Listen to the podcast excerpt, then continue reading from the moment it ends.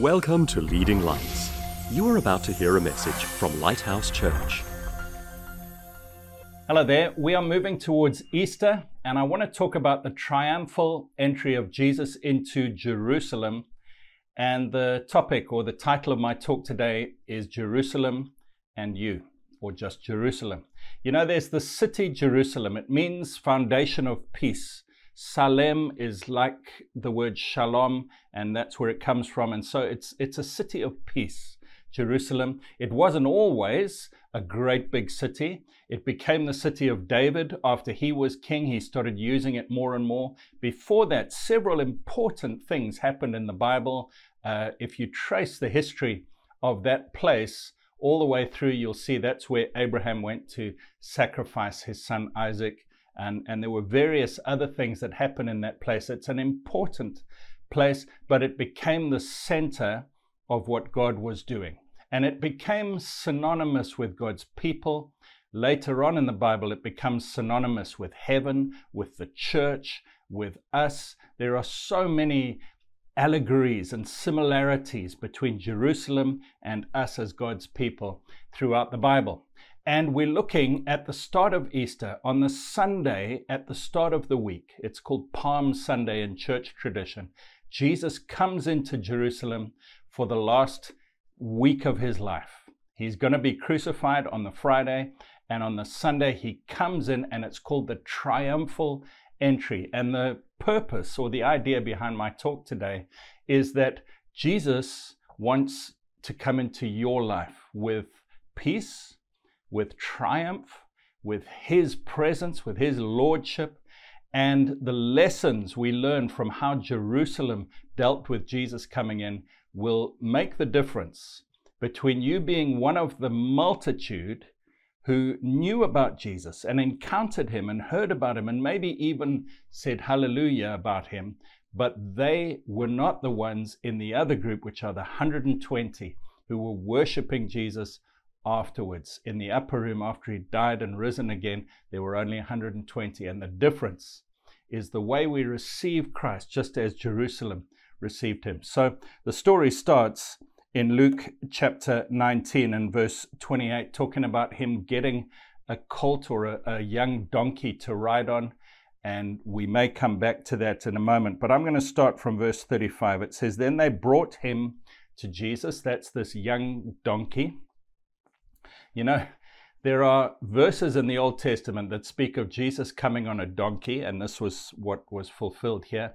But there are also verses of him coming riding triumphantly on a horse, and the Jews in the Old Testament conflated those two, and that's why they missed Jesus because he came so humbly the first time. He's going to come on a horse the second time. Revelation speaks of him being a rider on a white horse, faithful and true and he comes to install his government at Jerusalem for a thousand years. And Jerusalem, there's this huge earthquake, and the, the whole topography of the earth has changed, and Jerusalem rises up to be the highest point on the whole planet, and a whole lot of islands disappear. It's a big event when Jesus comes the second time. But um, here we see that Jesus comes into Jerusalem. So it says, Then they brought him, the donkey, to Jesus. They threw their own clothes on the colt and they set Jesus on him. So this is the disciples. It starts with a little group. You know, whenever Jesus enters into your life, there's a little group of people who you join or who tell you about Jesus. When I was 17, I was in a boarding school uh, in a, a, very remote part of Africa. It was a, a, a, very small town far away from anywhere else. And there was a tiny Christian group there of maybe eight or 10 young men who worshiped Jesus. And they would meet at several times during the week. And they invited me to come. And they were that little group that brought Jesus to me. The, the donkey and the small group of disciples who put their clothes over the donkey, they had prepared something, and Jesus came riding into my life because of them. And that's important for two reasons. Number one, we need other people to help us find Jesus. But number two, if you are the person who is introducing someone to Jesus, it's not all about you, my friend. It's about Him. We are just the little group, or perhaps the little donkey, and Jesus is the one that everybody is excited about. So, uh, in verse 36, it says, As he went, many spread their clothes on the road. And we're told from John that they also spread palm branches on the road. So now the crowds are starting to gather and there's an excited throng. He's riding down towards Jerusalem. Uh, he can see, he has a, a view of Jerusalem glistening and shining, beautiful in the sunlight. The temple is the main thing in the middle of Jerusalem. And in the Old Testament, the temple was where God's presence dwelt. That's where God was. If you wanted to find God, you had to go to Jerusalem and you had to go specifically to the temple. And then there were three parts of the temple the outer courts, where anybody could go, Jews or Gentiles, then the holy place. And that was for priests only. And then the Holy of Holies was the, the high priest once a year could go in there. And it was an awesome place where God's presence dwelt. But when Jesus died on the cross, that curtain that separated the Holy of Holies from the rest was torn in two. And it was like God's presence was let free into the whole earth. And then Jesus said, Go into all the world and make disciples of all nations. So we see this, this idea of Jerusalem being the center, and Jesus is coming in, and there's this throng of people excited because it's Passover week, the biggest festival in the Jewish calendar, and everybody's gathered there from all over the country. They all have to choose a lamb that they're going to sacrifice. So they choose the lamb on, at the beginning of the week, and he gets sacrificed at the end of the week. And so there were hundreds, perhaps hundreds of thousands of people and lambs, lots of little lambs, and they all had to be spotless without blemish, and they're all being carried into Jerusalem. And the crowds are there, and Jesus comes riding humbly on a donkey, not on a horse, and people start to just throng around him. Many spread their clothes and palm branches on the road. Uh, and as then, as he was now drawing near the descent of the Mount of Olives, the whole multitude of the disciples began to rejoice and praise God with a loud voice for all the mighty works they had seen.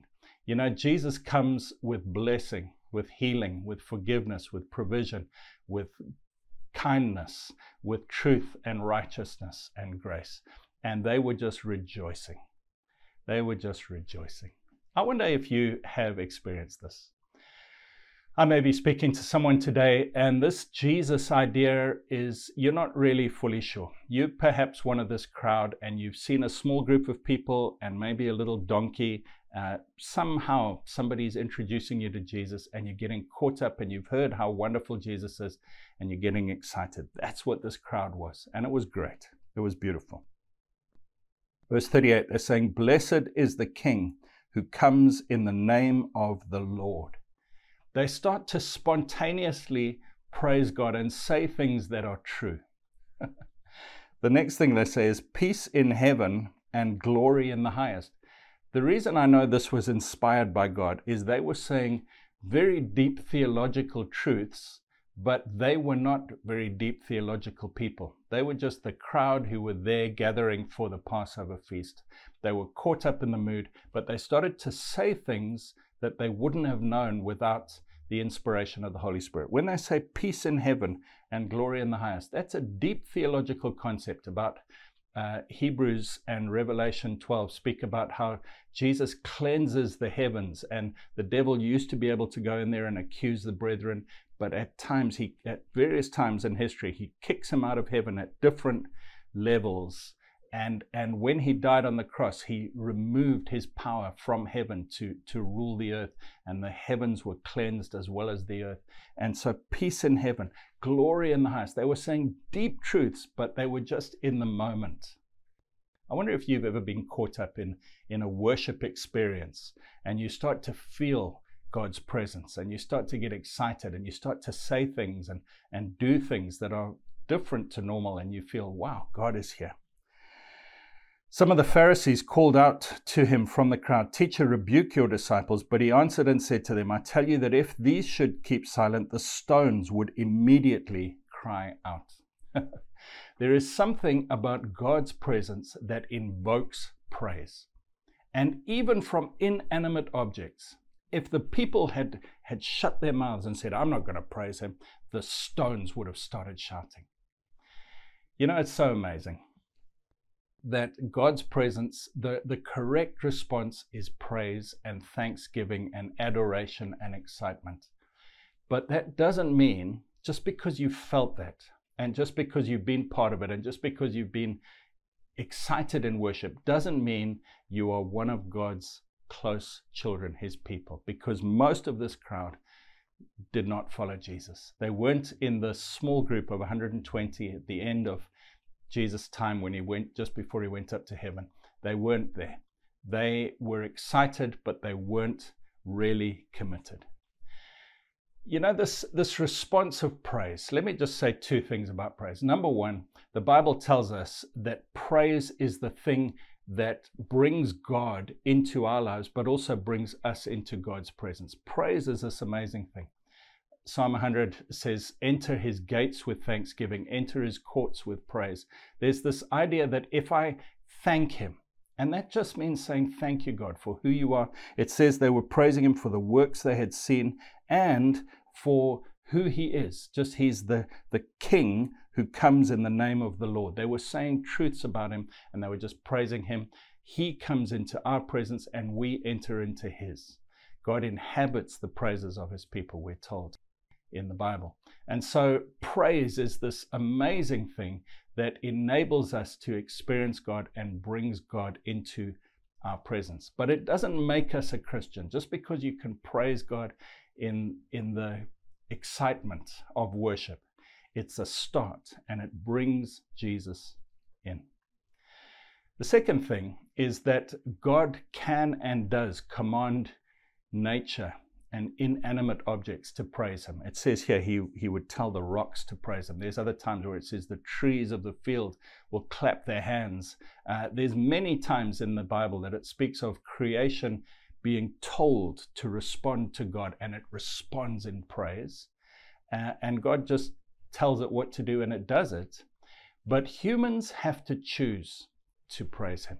And there's an amazing passage in Romans chapter 1 where it speaks about creation showing the glory of God. It says that everyone has seen in creation how great God is. Even if the stones aren't crying out in praise, just creation itself tells us there is a creator. He is lovely, he is good, he is kind, and he brings life.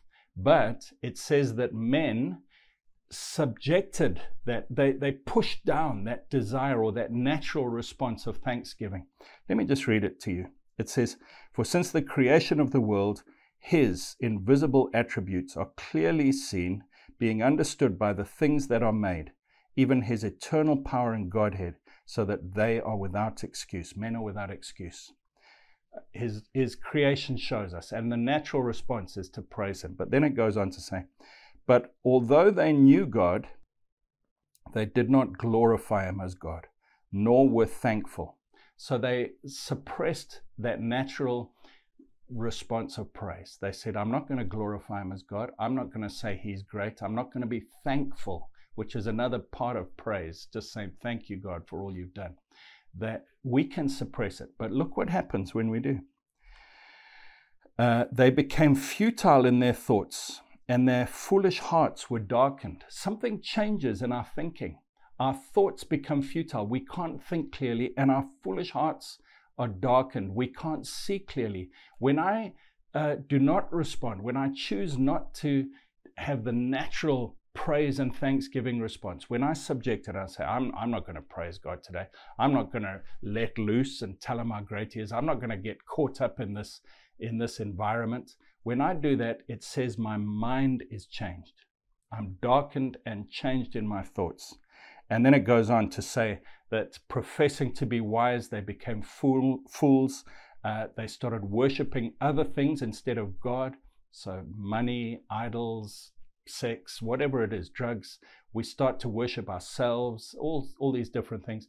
And then it says their thinking got even more corrupted, more changed, and they started doing all sorts of unnatural, sinful acts, including sexual immorality, but also a whole lot of other uh, immoral things. Uh, it talks about um, all, all the different things that they got involved in. And in verse 28, it says, Even as they did not like to retain God in their knowledge, God gave them over to a debased mind to do those things which are not fitting. And then it says the final result of that is they do these, all these different unnatural, sinful acts. Uh, but it starts with them not responding in glory and thanks to God. And then it says, and they even approve of those who practice them. And that's part of the sin, is when we approve of others' sin.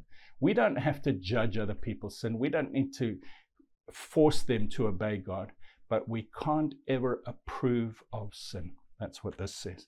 And it all starts with this thanksgiving. So that's the that's the praise. And then let's read on in verse 41 of Jesus coming in, Luke chapter 19. It says, Now as he drew near, he saw the city and wept over it, saying, If you had known, even you, especially in this your day, the things that make for your peace, but now they are hidden from your eyes. For days will come upon you when your enemies will build an embankment around you, surround you, and close you in on every side, and level you and your children within you to the ground, and they will not leave in you one stone upon another, because you did not know the time of your visitation. Jesus starts to cry. And that word weep is, is a strong word. It's sobbing, it's, it's gut wrenching crying. He's looking at Jerusalem and he is weeping for it. He says, You didn't know the time of your visitation. You didn't realize. You didn't see. You see, God can look from the big picture. It's a bit like an eagle soaring up high, and he can see the whole big scenario and he can see where we're going and what's going to happen. God knows that if we go in our own way and we don't follow his way, there may be pleasure for a time, but it ends in disaster. And Jesus was weeping for Jerusalem. He said, You didn't know the time of your visitation. You didn't know what was coming. Because just a few years after this, Jerusalem was destroyed. The temple was broken down and, and ripped to pieces, and Jerusalem was completely ransacked. And it was because they did not respond to Christ. In Matthew 23, it says, Jesus said this, very similar. Oh, Jerusalem, Jerusalem, the one who kills the prophets and stones those who are sent to her. How often I wanted to gather your children together as a hen gathers her chicks under her wings, but you were not willing. And this is the next part. I have to now involve my will. So we've seen our emotions getting involved. Ecstatic praise and joy. When we respond to God, it's the right thing to do and it's necessary. We must come into God's presence with thanksgiving and praise and get our emotions involved. But the next step is to get our will involved. Jesus said, I wanted to gather you, but you were not willing. You know, God's will and man's will, when they are linked together, produce life. And God declares his will to us over and over again. I spoke about those little group of disciples and the little donkey bringing Jesus in. People will show you God's will and we praise Him and we thank Him for how good He is. But a time must come where I say, Yes, God, I choose. I did a wedding recently, uh, and it was a traditional African wedding, and I loved it so much because as the, the bride and the groom came in, they were dancing and people were singing and clapping and shouting and, and making happy noises. And throughout the ceremony, there was singing and rejoicing and shouting and dancing. People were dancing all the way through the ceremony, and it was a wonderful event. And I still remember it.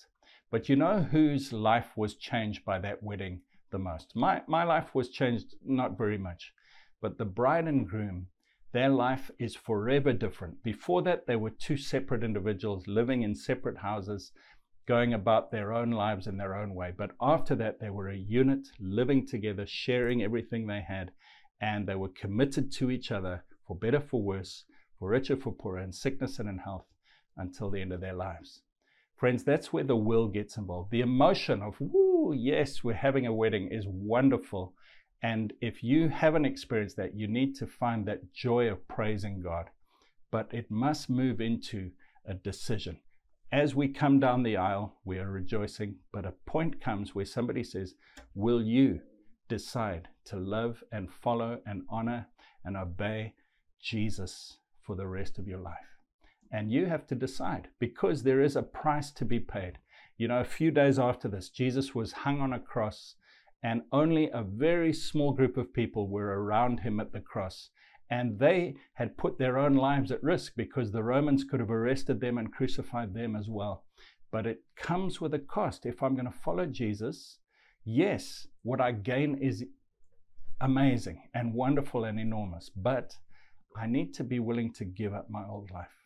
And this is where it happens. Jesus said, You were not willing. Only 120.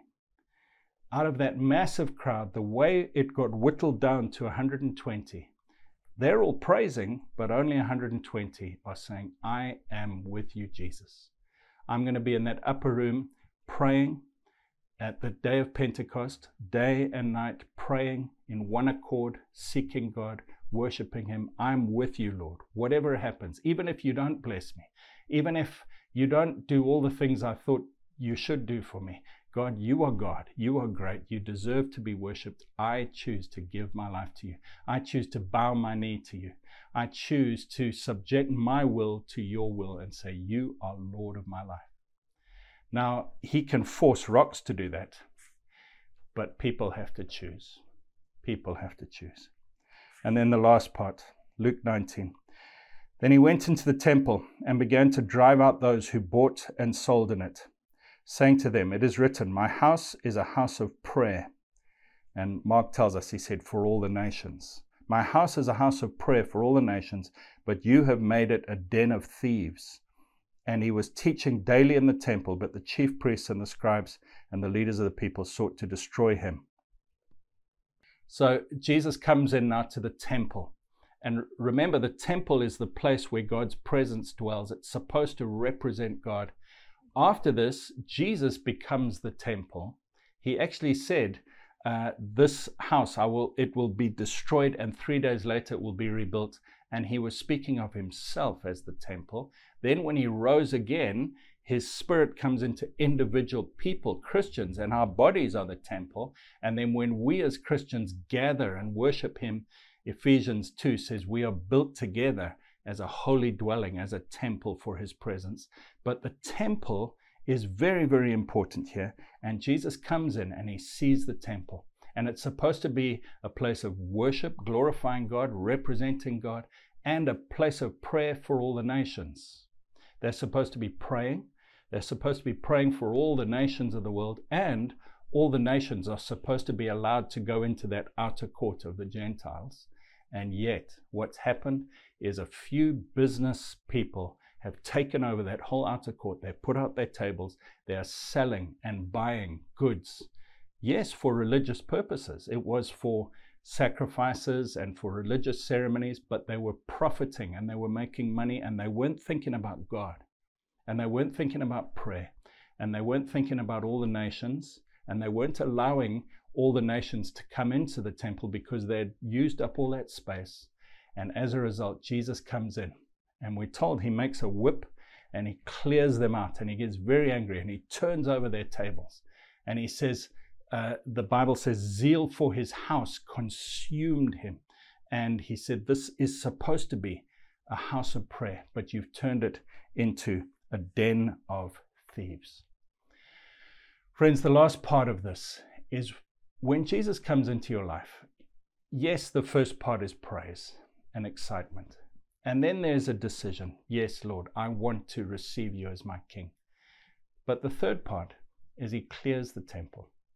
And if Jesus hasn't, in a holy, lovely way, turned over some tables in your life, there is a good chance that you are not one of his close followers, the 120 who remained with him. Because when Jesus comes in, he wants to clean house. He doesn't come in as a, a, timid, passive house guest who's happy to sit in the corner of the room and, and just be led out of the cupboard every time we have an emergency. No, no. He comes and he says, I, I want to be in charge. I want to sort things out. What's that you're doing with your money? What's that you're doing with your time? What's that affection you have for that sin or that, that thing that's not honoring to me? What's that habit you have of speaking badly to your wife or your husband or your children? What's that desire you have to, to be famous or, or, or popular. What, what's going on? And he starts turning over tables and he says, My house is a place of my presence and a place of prayer for all nations. Two applications. Number one, in your own life, you've got to allow Jesus to come in and you've got to read his word every day and you've got to say, Lovely Lord Jesus, I praise you and thank you. I enter his gates with thanksgiving and his presence fills them. Then I've got to say, Lord, I choose to serve you. And then I've got to say, Lord, what is there in my life, in my actions, or in my thinking that is not right and not honoring to you? Please, Lord, turn over the tables. Because you know what the good news is? When he turns over those tables, he replaces them. Psalm 23 says, He prepares a table before me in the presence of my enemies. My cup overflows. Surely goodness and mercy will follow me, and I will dwell in the house of the Lord forever. He gives more than that fake little table, that little money making thing. But then, secondly, in our churches, we need to say, God, you are Lord. It's not about what I want, it's not about what a personal preference is, what type of songs I want to sing, what I, what I can get out of it. No, no, that's a marketplace mentality where I'm treating church like a shop I want to get something out of it. No, no. He says, let me turn over the tables and let your church be a place for all nations where anyone can come in, where they will encounter God, and it's a place of prayer for all the nations. Lord Jesus, help us. Come into my life, Lord, just as you came into Jerusalem. Help me to praise you. Help me to choose for you. Help me to be changed and cleaned up by you. And Lord, I pray that you would use me to be a, one of that little group or perhaps a little donkey that takes you into other people's lives. In Jesus' name, Amen. God bless you. Thanks for listening. Please visit leadinglightsnetwork.com and subscribe to our podcast on Apple Podcasts. Please consider supporting this ministry by making a donation on the giving page at leadinglightsnetwork.com or lighthousejersey.com.